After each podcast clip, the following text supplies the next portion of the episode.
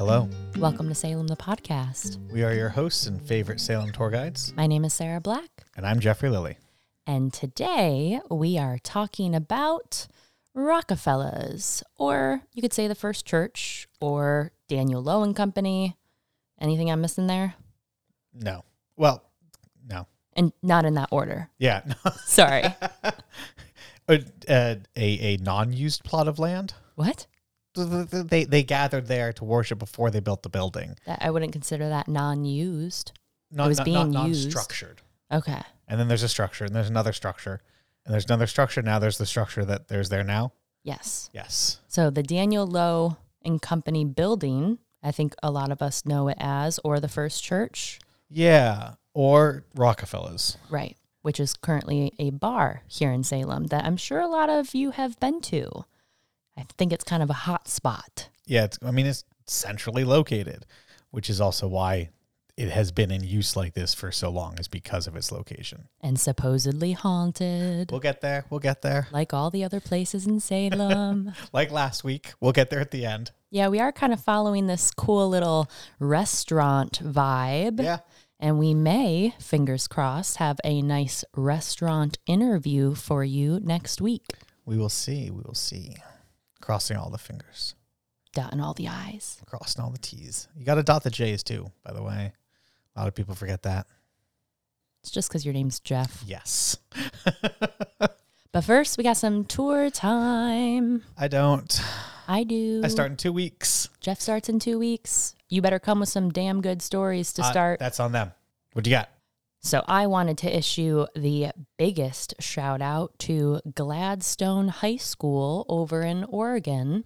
They were just an awesome group of I people. came all the way over here Yeah. in high school. in high school. I think it was a charter school, private school, Okay. one of those two. They were on a nine state tour. I think they went to like 14 cities or something.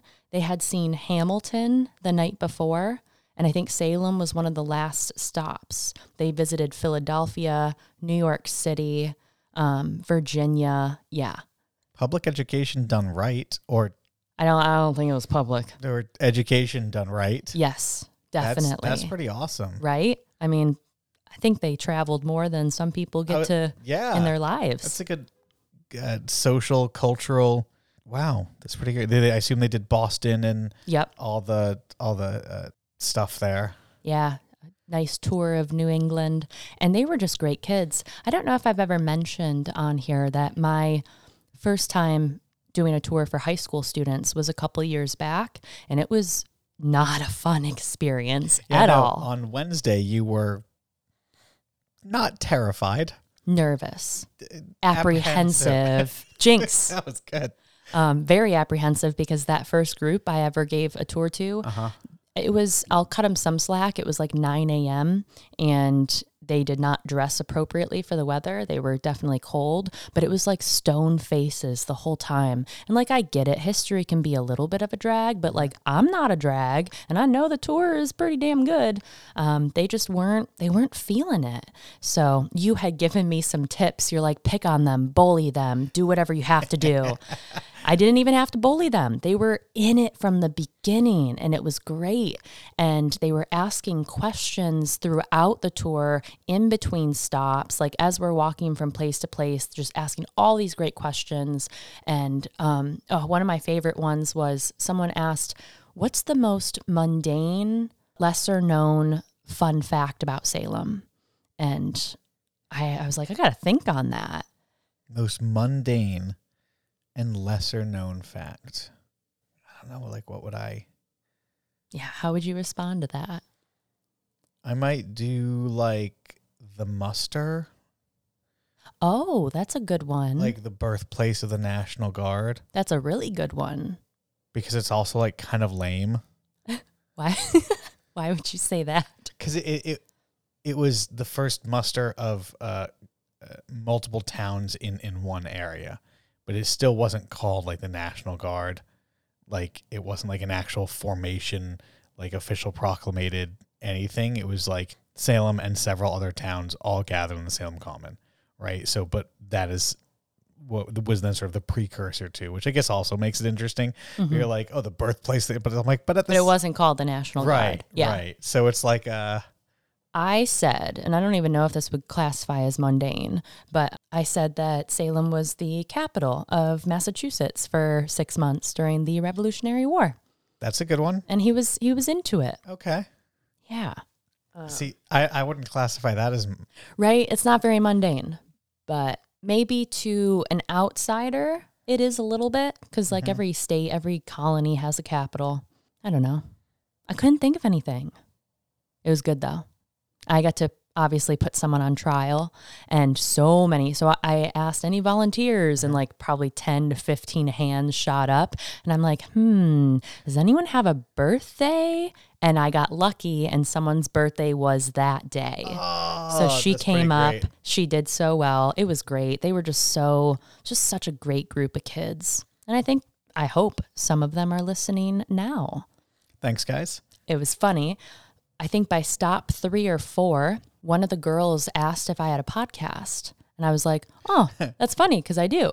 She said, because of your voice. Not like she had listened before, but it was just the voice that prompted her to ask. And then at the next stop, one of the dudes was like, you should do ASMR. You have a very soothing voice. Ooh, I can see that. I don't like that at all. I wouldn't even know what to do. It's, it's creepy. It's a whole different realm, whole Like, I- different world. I know people like love it, right? They're Like, oh my gosh. Whenever it comes up on like a feed or something I'm watching, like it makes me so uncomfortable. Like the sounds and like the way they're like whispering and it's like they're like tapping the shit and crinkling the paper. And like it gives me chills. I'm like, it's so uncomfortable. but like not good chills. No, no, not like good chills. Like I'm like, this is it just it makes me uncomfortable. Yeah. I don't Well, know. I think it's the new thing. yeah. So Wow. Great. I don't think I'll be doing that. But thanks for the tip, guys. So again, shout out to Gladstone High School. You guys were awesome. Thank you so much for making my night. I actually kind of went into it with like not the best mood. I was just kind of off yesterday. And by the end of it, I was on, I wouldn't say cloud nine, but I was feeling good. Yeah. I'm going to ride that high for the next couple days. Good, good. And I hope my next group, which is coming in next week, is just as good. Another another tour group. Yeah. I don't Wow. know if it was I don't know if it's high school or middle school, but hopefully I have a good story for you next week. We'll see. We'll see.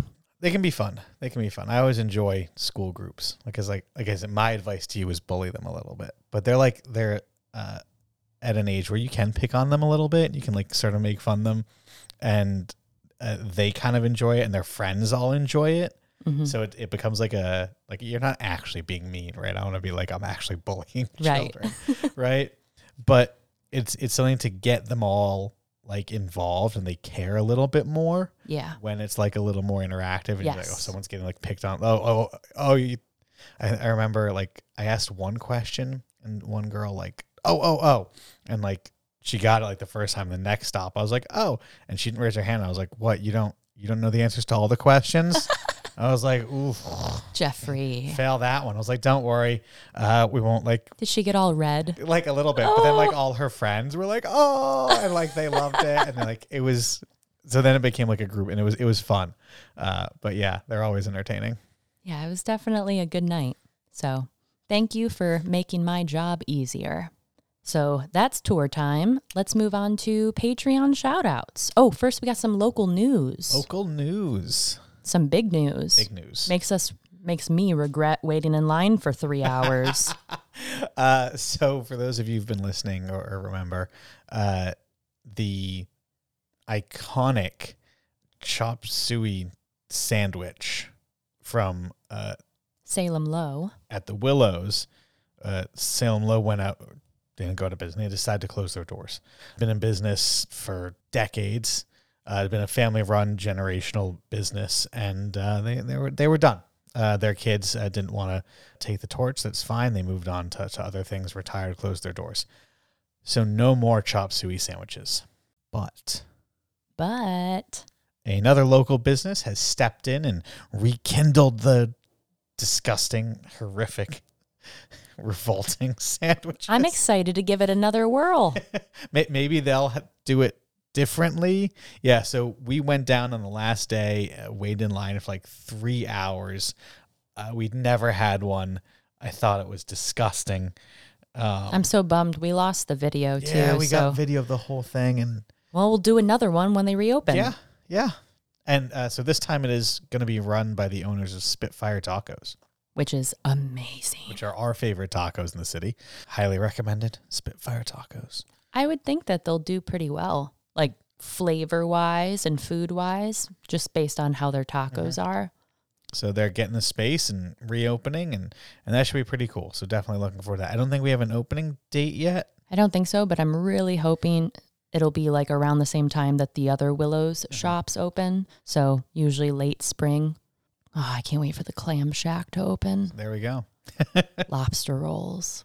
We can go split one of the the gross sandwiches, so we don't have to eat the whole thing. And then eat a lobster then eat a roll lobster to roll. cleanse the palate. Yes, yes.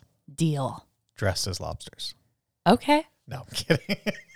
we don't have lobster costumes yet. No, but when we get them, I'm just going to show up at your house in one. Knocking on my bedroom window, like, I'll be like, Let me in. let me in, let me in. All right, now on to Patreon shout outs. Yes. So starting off this week is Ellie Ress. Ellie Ress. Thank you, Ellie. Appreciate you. And then we've got Alan Brunn. Thank you, Alan. Thank Very you. much appreciated. Thank you, Alan. I hope I said Brunn correctly. I was like, Brun- it's got to be Brun, not Br- Brune. I think it's Brunn. Uh, and again, if, if we do get your name wrong, We will re say it. yeah, just let us know. Uh, following next, we have Denise Stanford. Thank you, Denise. Oh, I'm not, I'm not actually going to say it, but love your email. I was just going to say, I was thinking the same thing. won't won't say it on the air, but love your email address there. Oh, we got another Sarah, and it's spelled correctly. Stop. No, I'm sorry. No offense to Sarah's without an H. Stop. Thank you, Sarah Freeman. We appreciate you, Sarah. Thank you. Appreciate the H. And next, we have Burton Taylor. Thank you, Burton. And last but most certainly not least, we have my father, Mr. Daniel Black. Thank you, thank you, Dan. Black Dan. Right? Like right. It's so have, have cool. you like made that like joke to him at all? I don't think so. Okay. I wonder if he's listened to the episode. I've been like Black Dan. I'm Black Dan. Yeah. It's like I was born with this name. Right, Mr. Black, Mr. Dan Black. Yeah, Yeah. yeah, I'll, I'll push him a little bit about it. yeah. Just wait till he finds out about the nudes. He'll think it's hilarious. I'll get him. I, I, I So you- you gonna get my father a historic nude? Is that what you're saying? I may have I may have ordered stickers. You did not. Can I have one? Of course you can have I'm gonna one. put it on my snowboard. oh my god, Jeffrey.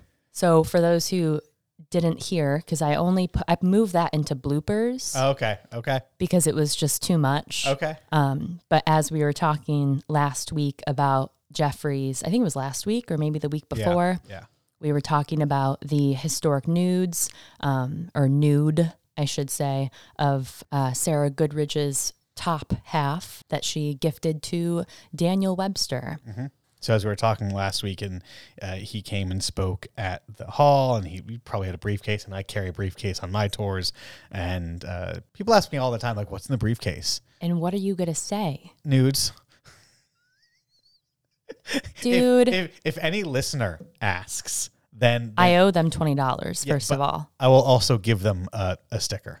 wow Yeah, you really did it yeah, yeah. how big are the stickers Like uh, two by three, so just it's a- about it's about the size of the miniature painting yeah, exactly. yeah i need at least one of those please absolutely. My gosh.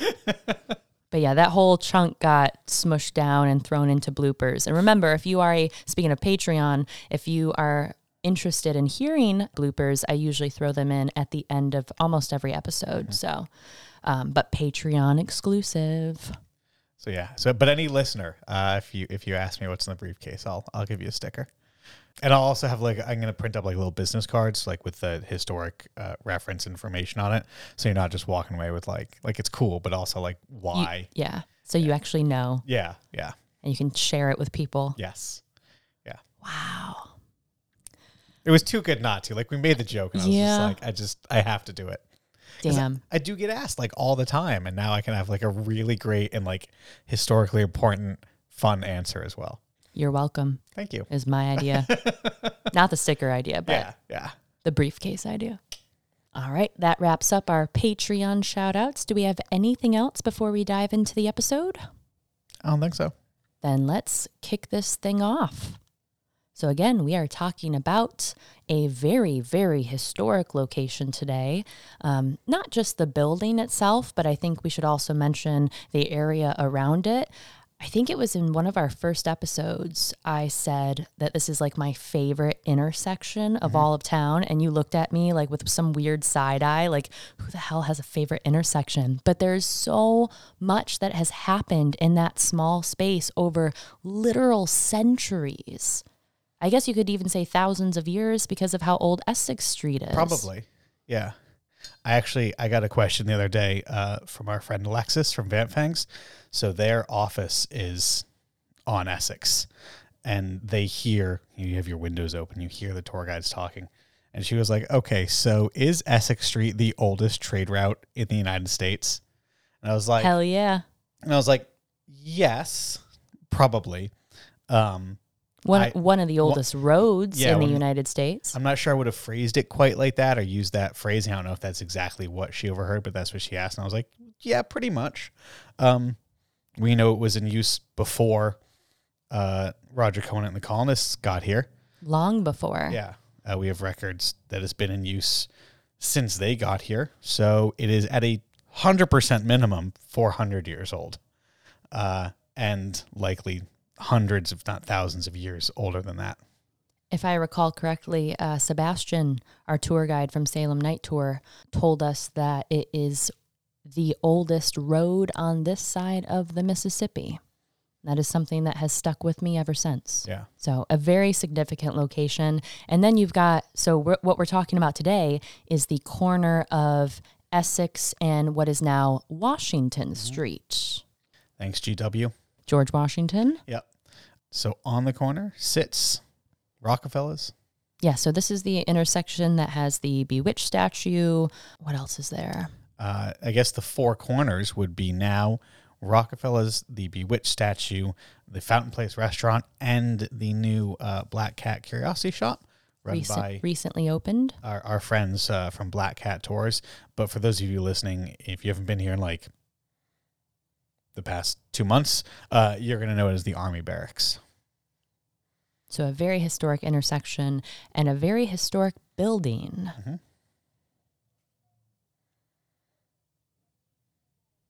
So its history in the context of the Salem colonists uh, goes back even further than the building itself. If you pass by today and you look up, like say you're passing by on Essex Street, you look up and on the left hand side of the building, you're going to see First Church 1629.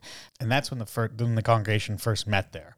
So we they, we didn't have a building at first, but they used that area to to meet. But the building, the first building itself, the first church of Salem, was built in 1634. So there is a plaque uh, on the side, which which we were talking about um, before we sat. Two plaques actually, um, and there I was I was whinging a little because they were a little You were confused. confusing. Um, It doesn't really go in chronological order. It's a little, there's a lot of dates all Yeah. mashed together. Yeah. So the first line is here stood from 1634 until 1673, the first meeting house erected in Salem. Uh, and it goes on. I'm not going to read the whole thing because it does get a little confusing. It's just easy for us to synthesize. Yeah. It's a good word. Thank you. Um, so what we're saying is that 1620. So if you look on the side of the building, it says 1629. Then you look on the plaque and it says 1634, and you're a little confused. It's again what we were saying. They were meeting here. The first building is built in 34.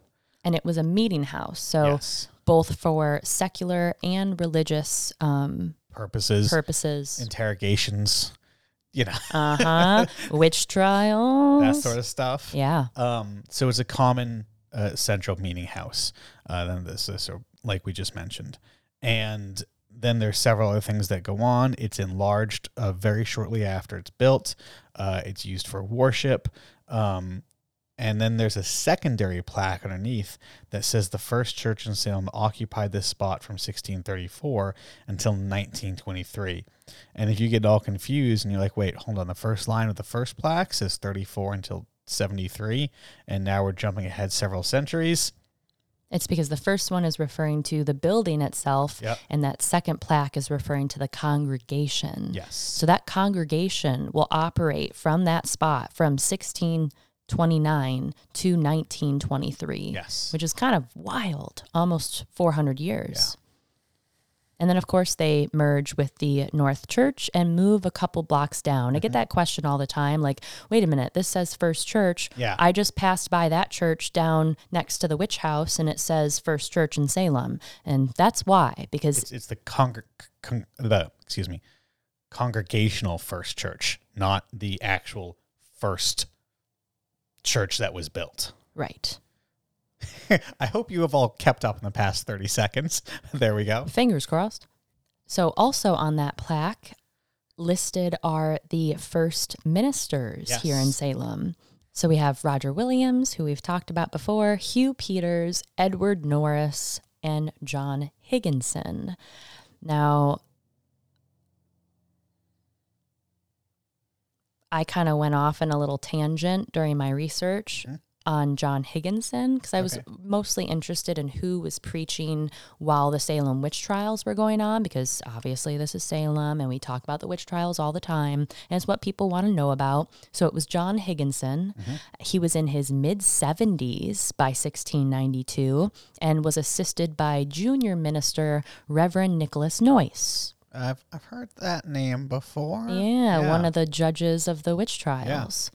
John Higginson didn't really take too much of an active role in the trials. He was known for being very harsh on Quakers in his younger years, but I think as he aged, he se- seemed to come around to just like overall humanity. Um, so this gave him a much more clear lens to view these trials as they were going on. Although he was present for the questioning of four-year-old Dorothy Good. good good man there. But again, I think Yeah, if yeah. anything, it, he may have you know had some type of concern for the young girl. That's at least speculation. It seems as such, but he, he was distinctly not involved. And I, and I think uh, that might actually speak volumes to what he thought yeah, because it likely would not have been good for him if he had spoken out against. But by just not being involved is sort of as the Salem town minister, it's kind of a big it's a deal. big deal. Yeah. He was also present for accuser turned accused turned back into accuser Mary Warren. And fun fact, his home stood where the Salem Witch Museum stands today. Oh, I had forgotten that. So we're going through all these cool layers Yeah, of yeah. history. He wrote the introduction to Reverend John Hale's A Modest Inquiry into the Nature of Witchcraft, which I've read, but I totally didn't even realize. Also, his father, Francis Higginson, was technically the first minister of Salem, which I kind of found funny that he wasn't included on that plaque. But 'Cause he- Roger Williams is is first. Right. But his father had died in 1630. So maybe they just left him off because, you know, it's established 1629. The building isn't even erected yet. And I think on that plaque, they're more geared towards like pointing out who preached in, that in the building. Yeah. Right. But his father was the first minister of Salem At the first church, at the first church. which is still the first church, but not that church. right. Okay. Don't confuse them. His son, John Higginson Jr., was sworn in as a new Salem magistrate in July of 1692 and took a somewhat more active role. Now, his home used to stand where the Hawthorne Hotel now resides, and he was present for a number of examinations, including Martha Carrier and her family. And according to the Witch Museum, his sister, so John Higginson's daughter, Okay. was actually accused of witchcraft during this. So the Salem town minister's daughter was accused of witchcraft. So do you know, do you know when? um, I did not write the date down, Okay. but yes, the, the records are there. Um, well, I was just wondering if it was sort of close to the beginning or closer to the end. I think it was more t- towards the middle, Okay. if I remember correctly. Uh, just a quick note about Mary that probably led to her accusation. She had married uh, Mr. William Dolliver of Gloucester, and by the time of the trials, he had deserted his family. So, Mary and their three kids, she had returned south to Salem to live with her parents. So, she was living with the town minister when she was accused. And it's noted that she was very depressed. Obviously, you know, your husband leaves you, you're left with three kids, and this darkness would follow her pretty much throughout the rest of her life. She was questioned, but never brought to official trial. And during her questioning, she did confess to using poppets for counter magic, but with no intention to do harm, Of of course. of course. But just wanted to share that fun little fact about the minister that was preaching during 1692. It's pretty cool. Yeah. And speaking of 1692, maybe we can talk a little bit about how this building was used during the trials. So a lot of times we get a little bit of confusion when it comes to trials because we say the Salem meeting house, which it was, but it wasn't the Salem village meeting house. It's the Salem town meeting house. Uh, so when we sort of talk initially about the trials and how uh, uh, Betty Paris and Abigail Williams were taken to the meeting house and they were questioning the meeting house and the, the, the specter was seen in the meeting house, that's not this meeting house. So, so there is a little bit of confusion there. So try, try and uh, understand again, so that difference between Salem Town, Salem Village. Uh, but this is still used uh, in the trials, And but but not the courthouse. right? So the courthouse would have been down Washington Street, Twenty yards, fi- fifty yards. a stone's throw. Yeah, yeah. But this was likely this was used for some of the pre-trial examinations. Specifically for John and Elizabeth Proctor, who were examined there on April 11th, and also Sarah Cloyce, who was Rebecca Nurse's sister. Did we did we mention last episode uh, Clara Barton? Yes. We mentioned Clara Barton. Did we mention Clara Barton was a descendant of Sarah Cloyce? Yes. Okay, just want to make sure. If not, well, now we have it. There we go. Yeah. Go back and listen to the Lyceum episode. it's pretty fun. And on the day of Bridget Bishop's trial, reportedly a plank from the ceiling or the, the Wall- beams yeah. was ripped off and flailed around the interior of the church. And they, they saw this as a sign that they had indeed found a witch. Yeah, I guess. So on the day of her trial, Yep. execution. on the day of her trial. Okay, yeah. Well, actually, that's what I had read. But I do remember seeing that it was on her execution day, too. That's if you'd asked me, that's what I would have said. But I also, I can't re- recall some of the finer details off the top of my head. Yeah, I think I read that it was during her trial. Okay, But okay. I'll, I'll double check on that Okay. later. So that's 1692. Maybe we can jump forward a little bit to the Revolutionary era. So we call this townhouse square because, well, there was a townhouse in the square. I it's it, we, we we we can get pretty complicated here, but we can also get pretty simple.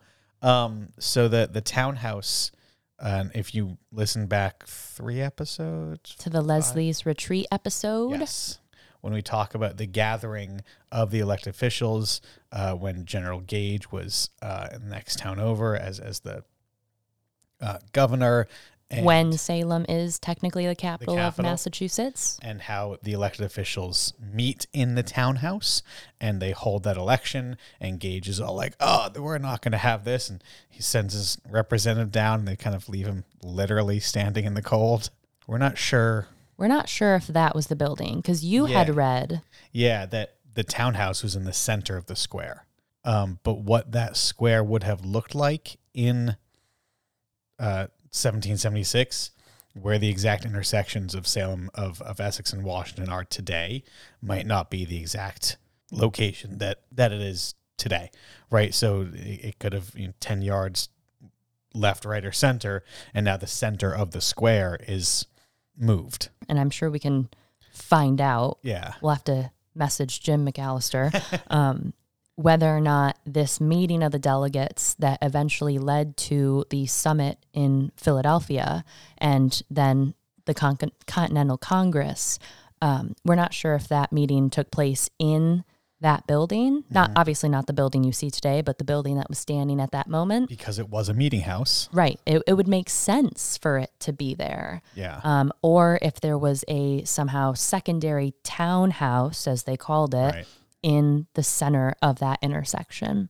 So something we gotta kind of track down, Now, if it wasn't in the building, it was five feet away. right? Uh, but so many things are five feet away from from that area. Such a his again. It's why it's my favorite intersection. You could sit there and just like go through history in your mind and see all the different things. Bridget Bishop being stuck in the stocks, Yep. the first well, The well. The well. Which is uh, still there, quote unquote. Sure. There's like a monument to it, I guess well, you could say. Well, the, the, there's the circle in the ground, Oh, I Yeah, was yeah. thinking about the fountain that's right next to it. but there is also the fountain. Yeah. Um, which is a newish, newer fountain. There was a fountain, and I tried to find pictures. Have you ever seen pictures of the fountain that was there before? I don't think so. Was it good? Yeah. Yeah. So it was like, so imagine if like where that fountain restaurant is outside of the fountain place breakfast place, because that's, ah, it makes sense. yes. um, it was so like three squares that were sort of stepped and tiered to the fountain at the top. And so all Interesting. those steps were sort of taken away and just the, the fountain uh, i- is left, which is also not on very often, but Yeah, there's it's that. very rare. But that's the well that George Washington drank out of, which we talked about, and also Nathaniel Hawthorne writes about briefly. hmm So there we go. We got we got Wa- we got Bridget Bishop, Hawthorne, Washington. Yeah, and remember uh, Judge Hathorne's Yes, um, home was just on the other side of the street, yes. uh, right next to where the Bewitched statue now sits. Screw you. So cool. so many different things. And then if we fast forward into the 19th century, so we're in the 1800s, we finally see this building go up. So in 1826, the current building is erected. Um, it didn't look the way it does now. Extensive renovations went on in 1874, but it was members of Salem's First Church that had laid the cornerstone under which they placed a silver plate that bared the names of past and current ministers. I love, uh, and I, I don't think that that's something that that should stay there, right? But I'm also like that's something that we should Have. have, It'd be really cool to see it. right? Um, Yeah, just just take it out. Like, Yeah. yeah. Yeah. um, that's that's also a tradition that, that's fairly common when churches are built to build to put like a, a memorial or a memento or something uh, at the cornerstone. Something that they actually used to do in England. Christian churches would tear down uh, pagan places or rituals or memorials or sites and bury statues or heads of like the deities that they'd carved uh, at the cornerstone of where the new Christian church would sit. Interesting. Have you seen a picture of what it used to look like? The this one? Yeah, No. I yeah. did find a picture of or like an etching of the first one. Oh, I guess I guess an etching would be. Yeah, sure. Let me see. Let me That. see if this is Oh no, I did, yes, I did see this Yeah, one. yeah. But I, s- I found like the wooden structure, Oh, an etching okay. of the wooden structure. Oh yes, yes. which we will put all these pictures in the show notes for you. so this looks much more like I don't think I'd ever seen this before because when I picture that building, I'm like this, is, this was a church. Is there a date on that? Because I know that the towers were not added until 1874. So when that remodeling goes on, it is Yeah, so- done in a high Victorian Gothic style. Yes, I don't know what it looked like for the first few decades, Okay. but this is when the towers are added, and I was like, oh, that looks much more like a church Yeah. than What we see today. Yeah. So if you look at it today, the two sort of quote unquote towers on the right and left, they've been truncated. So their tops are missing. So So if you put like church steeple tops on those, you're like, oh, I can see it I now. see it now. Yeah, This is a cool looking building. it is. And you got to think when this goes up, 1826. I mean, we're coming off the great age of sail. Salem is f- bustling. It's filled with all of these beautiful, opulent buildings, a lot of wealth, a lot of money, a lot of famous people. Prime time. To build a big brick structure like that. Yeah. Yep. Now, when it was built for the fourth time in 1826, the first church actually occupied the second floor Mm-hmm. while renting out the first floor to various businesses. Which is pretty cool. And I, I'm sure there's other examples of this, right? But like off my the top of my head, I don't know any. Because most of like the churches today you see, especially around New England, these big white centuries old churches dot, you know, the entire landscape of, of the greater New England area. And how often do they include like a retail space? Like never. And like, can you imagine going up to the second floor to go to church? Yeah. It's you don't walk interesting. in the front of the church. There's not these big steeples. There's not. So you're going up the second floor, but they're like, hey, we're going to make our money and rent out the bottom floor. And you're like, genius. So, one of the first, if not the first, retail location to occupy that bottom floor was a glass and china shop, china shop owned by a Mr. William Bowditch. Did he do anything else? I can't. Well, his father Yes. was quite famous and lived right around the corner, actually, actually just down the street. Uh, Mr. Next to the witch house. yes. Yes. So down down the street and around the corner on North Street. Nathaniel Bowditch, Author of The Practical Navigator which we have talked about. A very famous and still in use uh, today, uh, Navigational Board of, of the United States. to follow him, we have Edwin Ide opening a dry goods store. And then John P. Peabody opened, I don't even know what this is, ladies' furnishing store. I don't know what would be a ladies' furnishing store. Do you have to furnish ladies? I, I don't know. I don't get it. Is it like just makeup and bags? like a and ladies' things? store. I don't know. right? And then we have the National Exchange Bank, which moved in in the 1860s and occupied the space from then to the 1870s. And that's when we get that bank vault installed, which you can still see today. And you can eat in. So Which if you is- go into Rockefeller's, I think there's o- I think it's only a table for two. Uh huh. So if you want like a fun little date, be like, oh, can I have the bank vault? Well, So cool. Oh. yeah, We should go do it sometime. okay, Not a date, though. just like a food meal. Yeah, just a meal. Yeah, It's supposedly haunted too. Like like that's what I so I maybe we'll get trapped inside. confession. I was trying to find ghost stories for this to save for the end. Uh huh. And much like the Hawthorne Hotel, you know, I was struggling to find any concrete things, stories, anecdotes. And so I went into the reviews and I just typed in ghost haunting and I saw no actual claims. Like no one had seen anything or heard anything, but a lot of people mentioned how the bank vault was supposedly the most haunted spot in in the building. Just bizarre. Sure. Unless someone you get locked in there and died, and Right. or some pirates came in and tried to rob the silver, and I don't know. Just a weird little quirk. Yeah. And in 1874, a Mr. Daniel Lowe moved in with his shop. And I would argue that that is the most uh, famous store in Salem. Yeah. Like for like out of all of them Yeah, throughout yeah, yeah. throughout the centuries. Yeah. World famous Yes, at one point. Yes. He had started his small jewelry and watch business six years prior. Uh, his original location was at the corner of Essex and Central Street. Which is going to either be Pamplemousse or Trolley Depot.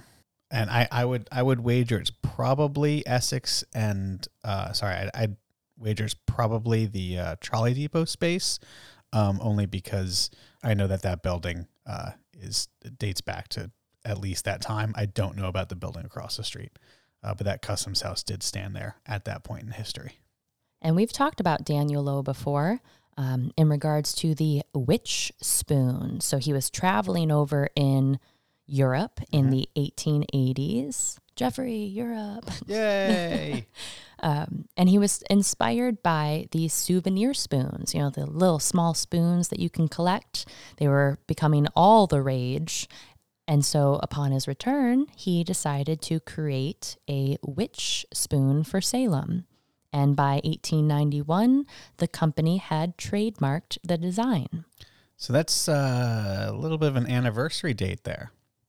Just about. They, they, they basically have it come out uh, for the anniversary of the trials, 1892. Oh, I was like, which way are we going? Are we No, going, we're back, we're forward going or back. Yeah, backward? yeah, yeah, yeah. Gotta help me out here, dude. So the, the, the 200th anniversary of the Salem Witch Trials is, is when these spoons pretty much uh, debut. Which is kind of ironic because people were interrogated inside the building that predated the one that he was selling them out of. Yes.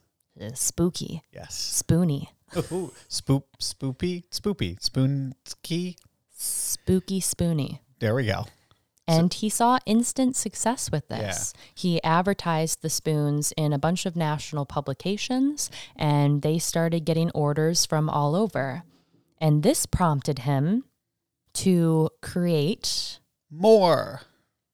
the first ever mail order catalog. Yes. So a lot of you are probably, depending on your age, are order with uh, are familiar with catalogs, right? So you'd get it in the mail. Uh, Sears was like the big one because uh, the Sears Roebuck catalog. Uh, you used to be able to buy houses out of that. Yep. Um, literally, you could open the catalog and be like, "I'm going to order this house for like a couple thousand dollars," which is back in like the uh, mid 1900s, and they would send all of the equipment. You would get the walls, the windows, the plumbing, the toilets, the bath, and they just build the house for you.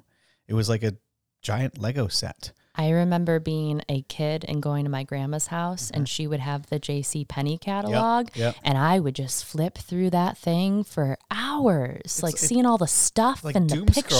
scrolling on, on, yeah. but on pages. Before we had, you know, technology like that.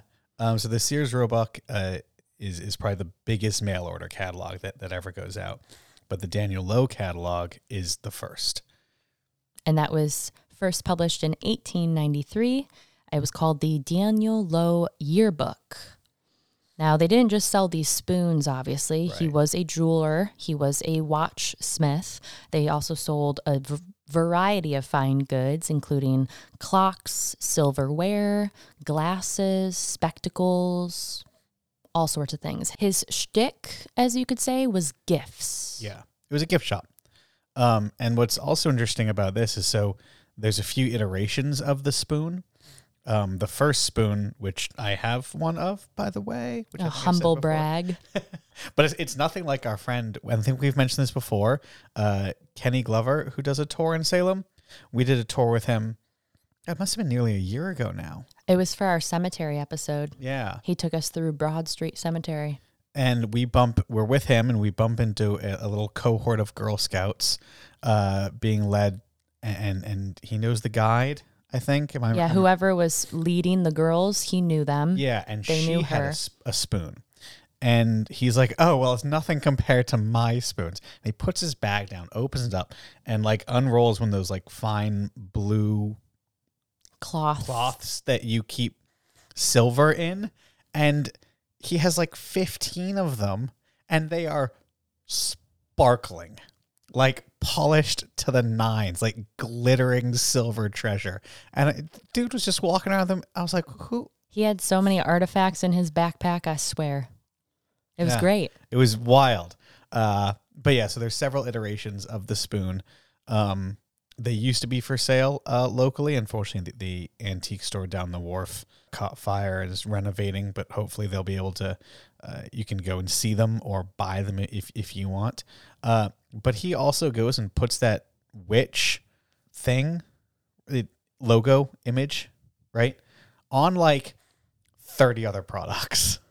So it's like, oh, the, the, the souvenir spoon is the first, but he then goes and makes all sorts of little witchy, kitschy things. A precursor to everything you see in Salem today. Yeah. They were on like lighters and tie pins and all sorts of stuff. So that catalog, as we said, it was the first of its kind, made its way literally around the world, and it was extremely profitable. He had orders coming in from everywhere, and the Daniel Lowe name just spread like wildfire. Mhm. At its peak, the booklet grew to about 200 pages, and it would continue until 1981. That's uh that's a little while. It's a long time. Yeah. It makes sense, right? Because I would have been going to my grandma's house looking at the J.C. Penney catalog, Mm-hmm. you know, in the 90s. So now, unfortunately, Daniel Lowe would die in 1911. And everyone talks about how this place is haunted, but I don't think I've ever heard anyone suggest that it's Daniel Lowe that haunts the That haunts building The building. I don't think I have either. which I think would be the most appropri- appropriate because he actually died inside the store from a heart attack. that I did not know. Uh Uh-huh. huh. Huh. We talk about it all the time. Like this is not where this person died, so Right, why right. would they haunt it? No, he he spent so much of his time His- there, His life there. his life there. That was his livelihood. That was his passion. That was his business. So why on earth have we not heard a ghost story about Daniel Lowe? Maybe he wore blue suits and people are just Getting him confused with the blue lady. yeah. It's been Daniel Lowe this whole the time. Whole time. We cracked the code. Got it. Nailed it. I'm sure you saw uh, that he is buried in Harmony Grove. Oh yeah, I saw that. Ha- have you been? I haven't been. Should we, So- we go on a? I th- I was gonna pop over there after we got done recording. I wanted to go beforehand. Um, I saw the find a grave, and I want to say that because I've walked that place so many times. I want to say I've seen because it's one of those rocks, like the the family plot is Oh, a yeah, yeah. stone, and then the stone just has a plaque on it that says low, and then in because I imagine it was gonna be some big Some a spoon, monument. right? Like a, No, Jeffrey, not a spoon. But I thought there would be more to it. And his plaque is just sitting on the ground. But his family plot does have a nice sizable boulder with the uh, just the name name low on. Low. Okay. It's in if you were if you were on the road with all the trees, like if you were on the outside of the cemetery looking at the cemetery, Yep. it's the bottom left hand side. So I think that's where some of the newer graves are. So it makes sense that he's over there. But I'm gonna hunt him down. I- I'm very excited to find it. I don't want I, I want it to be like a surprise. Like I don't want to look where the exact plot is. You want to wander a little bit and Yeah. sort of accidentally, intentionally stumble upon it. I want to scavenge. I got it. His death did make front page news in the Sa- Salem Evening News, of course. The headline reads Sudden death of Daniel Lowe in his store yesterday. Well known businessman, head of the big mail order jewelry and silverware firm, expired suddenly. Had developed enormous trade all over the world from a small store at the corner of Essex and Washington Street. So apparently, he had been suffering from some ailments. Um, it was well known to him, his condition, to his family, and he was in such a decline that even his business associates started to notice that he was not doing so well. He was in his late 60s. He would have actually celebrated his, I believe, 69th birthday on February 13th, so just 10 days later.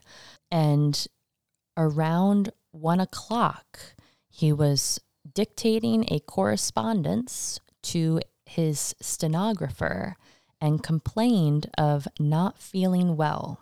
The heart attack ensued shortly thereafter.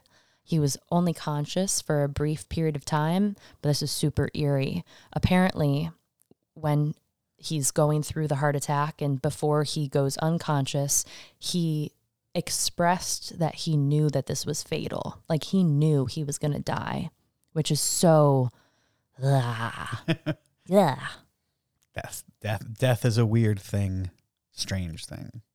I'll uh, I'll try to put this article up on the show notes. It is quite extensive, but it talks all about his history and the prosperity of the business. Salem lost a, a significant figure that day. Absolutely. But the company still survives. His son Seth continues to run the build, uh, run the company, and it's shortly thereafter. We mentioned before that the um, first church. So at, even for all of Daniel Lowe's life, the first church is still utilizing the space above him. Uh, so he's still like just renting a space in another building, which I think is just weird, Interesting. right? You're like this huge, yeah, I'm sending these catalogs all across the country, this huge business, and I'm still just renting a spot in this. I wonder if building. they ever raised his rent. Like, Right. oh yeah, we know you're making some cash. Um, but once they move out, um, I saw this, which I didn't know, and, and this is wild. Uh, his son creates a grand staircase between the first and second floors, which has since been demolished. I know. so they so they purchased the building in 1923 from the First Church, and I tell you, it's one of those lost Salem things, that jinx again. Just like the old train station, obviously this is much smaller, but can you imagine going into Rockefeller's today? and- Or how, you could have gotten off the train station and gone in there. yeah, getting off the train station, that beautiful gothic style train Uh-huh. station, go into that building, and there's this grand staircase that leads up to the second floor. Yeah. I, We got- okay. we got to find a picture. I got to I- find a I- I- picture. maybe they have one. Maybe. I don't know. But yeah, I because you, you you see it the way it is today, and it's like it's gorgeous. It has the outside. They redid everything. Like there used to be just a grand staircase here. It's Cool. a bummer. Yeah, But yes, his, so- his son Seth takes over the business um, until he dies in 1939, after which his widow Florence assumed the operations and ownership.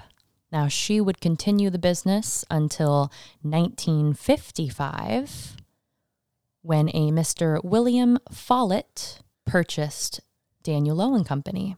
He maintained the name, maintained the mission, and would operate it as such until 1994. what?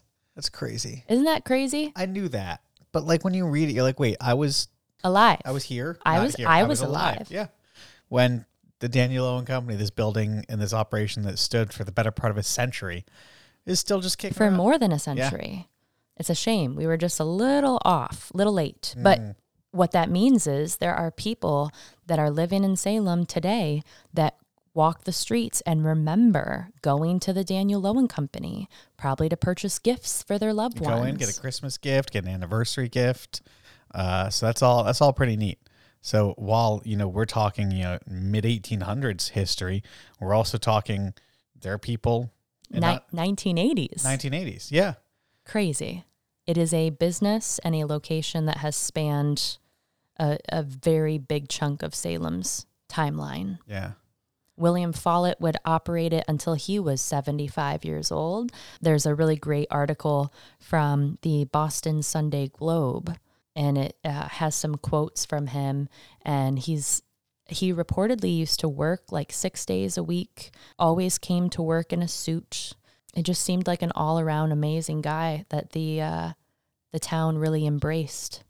And then uh, did it stay empty after that? I couldn't find. I didn't see anything between that Yeah, it's that almost chunk of years. 10 years. So almost all of the 90s. But you got to think this is kind of when Salem, well, malls are becoming a big thing. yeah. And that's partially why the Daniel Owen Company kind of, you know, went to sleep for a little bit. Didn't totally, oh, it did totally shut down, but it'll be revived. But this is a time when malls are opening up and downtown districts aren't nearly as busy as they once were.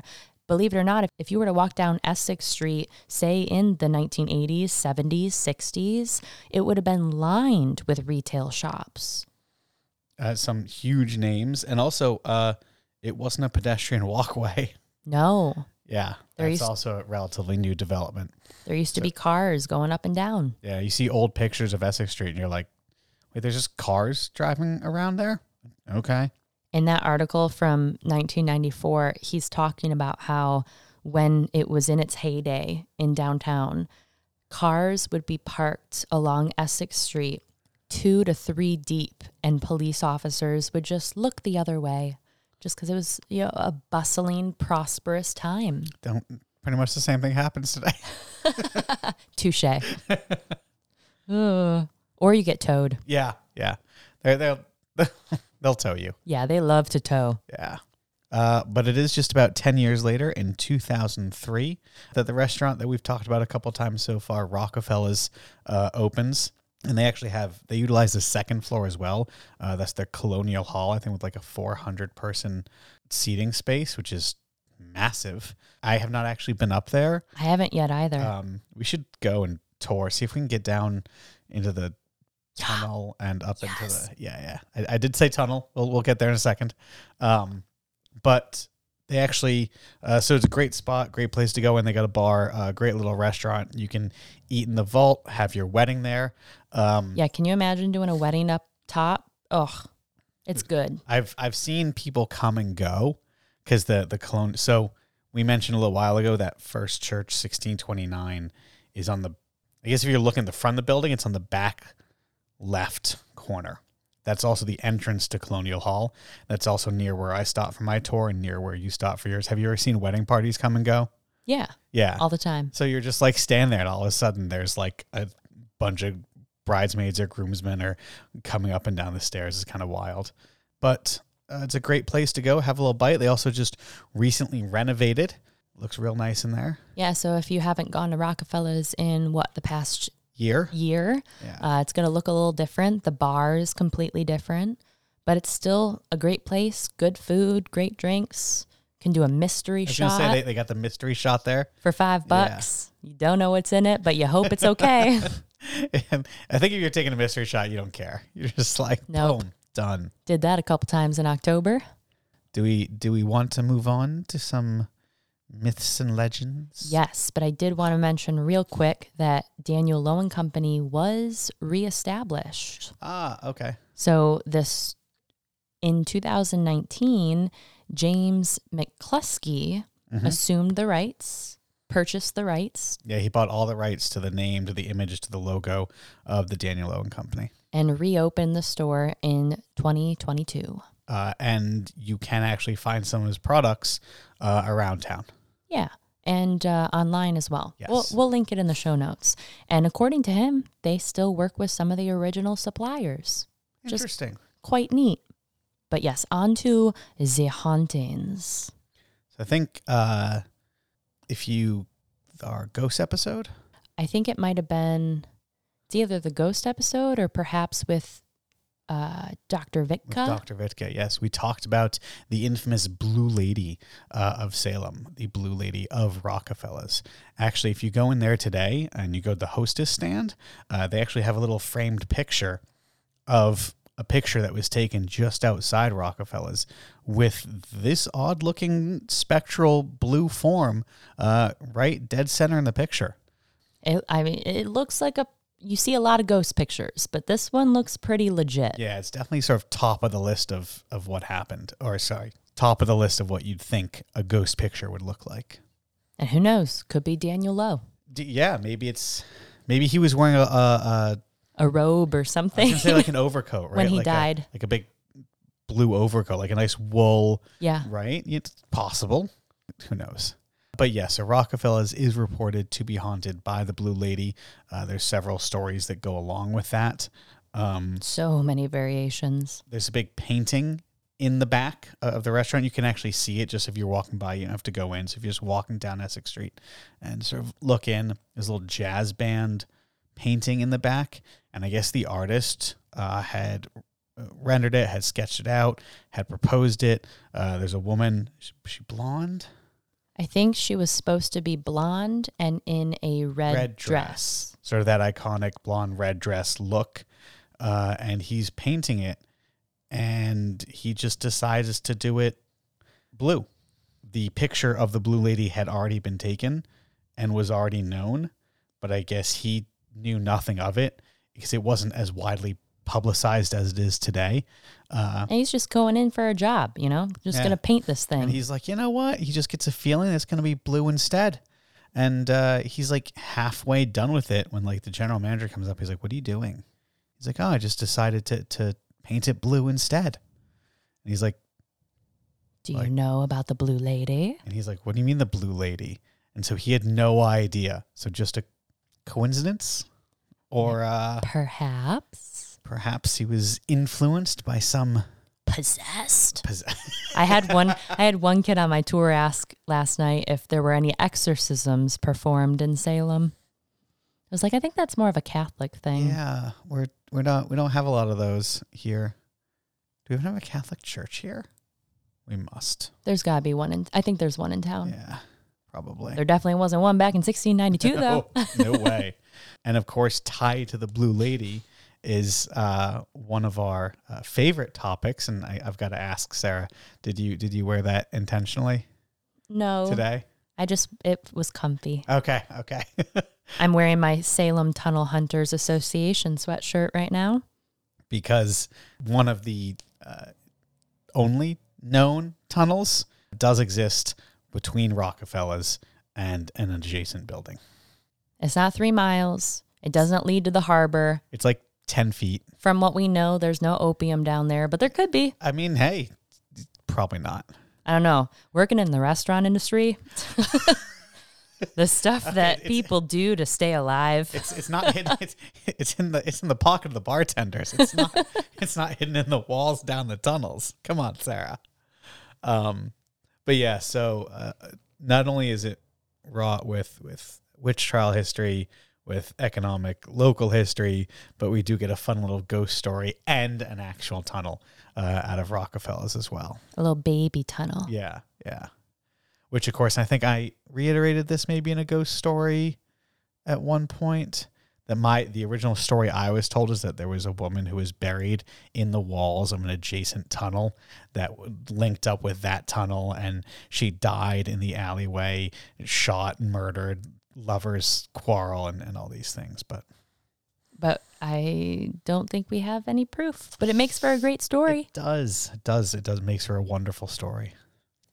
And last thing I'll mention about hauntings if you were perhaps you were visiting Salem in the past couple years around uh, 2018, you may have heard a little thing about Travel Channel's Haunted Salem Live special. It's wild. We were both you were, we were both working that weekend that night even. Yeah, we were both touring with Yeah. groups of people while this was going on. So in 2018, they brought together three different groups of well known ghost hunters on Travel Channel and did a live four hour ghost hunt at three different locations the old Ipswich jail, so Uh-huh. not even in Salem, the Proctor House, and Rockefeller's. Oh Yeah. I was I remember I was giving a tour that night and I was stood outside in Higginson Square telling this ghost story. Uh, this is when I worked for a ghost storytelling Oh company. my gosh, we were both working for ghost tours at that time. Um and I, and I was like, this is so cool because I'm telling this ghost story to my guides on tour. And I was like, and hey, by the way, if you're looking for like, go back to your hotel and just and put this on. put on the travel channel. They're like live streaming it all night and it's going to be playing uh, all day. My biggest question though is how much it must have cost to rent out Rockefellers. It was the first weekend in October. yeah, I want to say it was either like the first, like October 1st or October 4th, Yeah. like somewhere around there. Yeah. Obviously, we weren't as busy in 2018, But but, it was, it was busy. you have to shut down the restaurant. must have been just a little pricey. See, you bring up the cost. I was thinking the whole time, what about the noise? How on earth are you going to decipher between like EVPs and some Right? drunk person outside screaming? Because I was there at like, I don't know, seven, eight at night. Yeah. I'm like, you should be doing this at like three in the morning. and not in October. Yeah. It's bizarre. Do it January 4th at 4 a.m. Did you ever watch it? No, I did not. I didn't either. I I heard I remember they made such a huge thing about Yeah. it and like it was interactive. So you're watching their footage and if you see anything, like can, you like- could write in. or tweet in or Yeah. yeah yeah. Uh, I think I, I went to watch it. I'm, I, thi- might be making this up. It was hard to find. that and I think I got bored. I was like this is 4 hours and I just you're staring at the sc- I I want them to summarize it for me. Like Like like, like a like a ten minute YouTube video, Yeah. not like a yeah. yeah yeah. But But I get it. It was I think it was the first of its kind and people probably ate it up. Mhm. But yeah, again, ripe with history from before Salem even existed all the way up into modern day. We've got the first church, we've got Daniel Lowe and Company, now we've got Rockefellers. and mystery shots, which is probably a little different than the clean drinking water that George Washington liked outside. But hey, We should go get a mystery shot and bring it to Daniel Lowe's grave. The connections. yeah, yeah, yeah. Would, I, I don't think that's legal. No, you can't. You put it in your pocket. That's also Also not- illegal. I'm just kidding. I won't do that. we'll bring him something better than the mystery shot, anyways. Oh, I can bring the spoon. Oh, it's Get, a good little idea. Picture like of the spoon ne- next to his grave. Yeah. That'd be kind of neat. Yeah, I just imagine you digging up the grave with a spoon. that's a lot, and it's it's a very little spoon, and it's silver. It's not like Yeah, I know. That's why it was very funny in my head. Is this your favorite intersection yet? no, Do you have one? no. Okay, well, kind of want you to pick one. I know.